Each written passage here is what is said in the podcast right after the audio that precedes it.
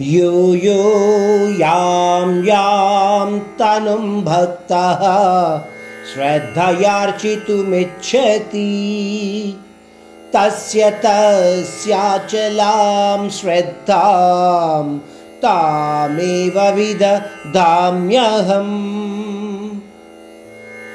सतया श्रद्धया युक्तः तस्याराधनमीहते लभते च ततः कामान् मयैव विहितान् हितान् పరమాత్ముడు ఈ శ్లోకంలో చాలా ముఖ్యమైన విషయాన్ని తెలియచేస్తున్నాడు ఏమిటంటున్నాడు మానవుడు ఏ ఏ దేవతారాధన ద్వారా తన కోరికలను తీర్చుకోదలుచుకుంటాడు.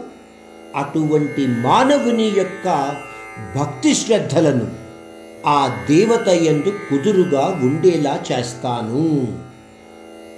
అంటే మన నిత్య జీవితంలో మనము అనేక కోరికలను తీర్చుకోవడం కోసం అనేక దేవతలను పూజిస్తూ ఉంటాము. పైన చెప్పిన శ్లోకంలో అనేక దేవతల యొక్క పేర్లను మనము చెప్పుకున్నాము.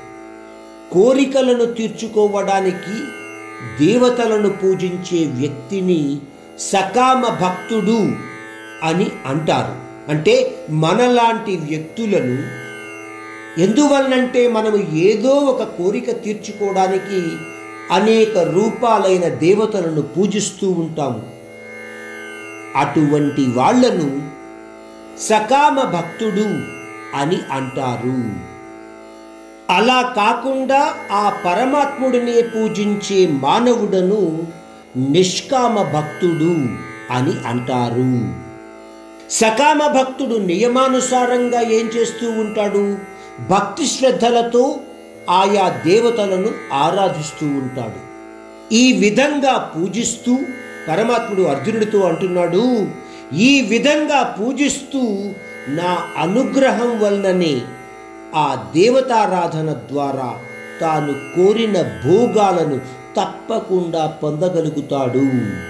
అంటే మీరు అనేక దేవతలను పూజిస్తున్నప్పటికీ కూడా మీ కోరికలను తీర్చుకునే అవకాశము మీకు ఆ పరమాత్ముడే కల్పిస్తున్నాడు అని మీరు అర్థం చేసుకోగలగాలి.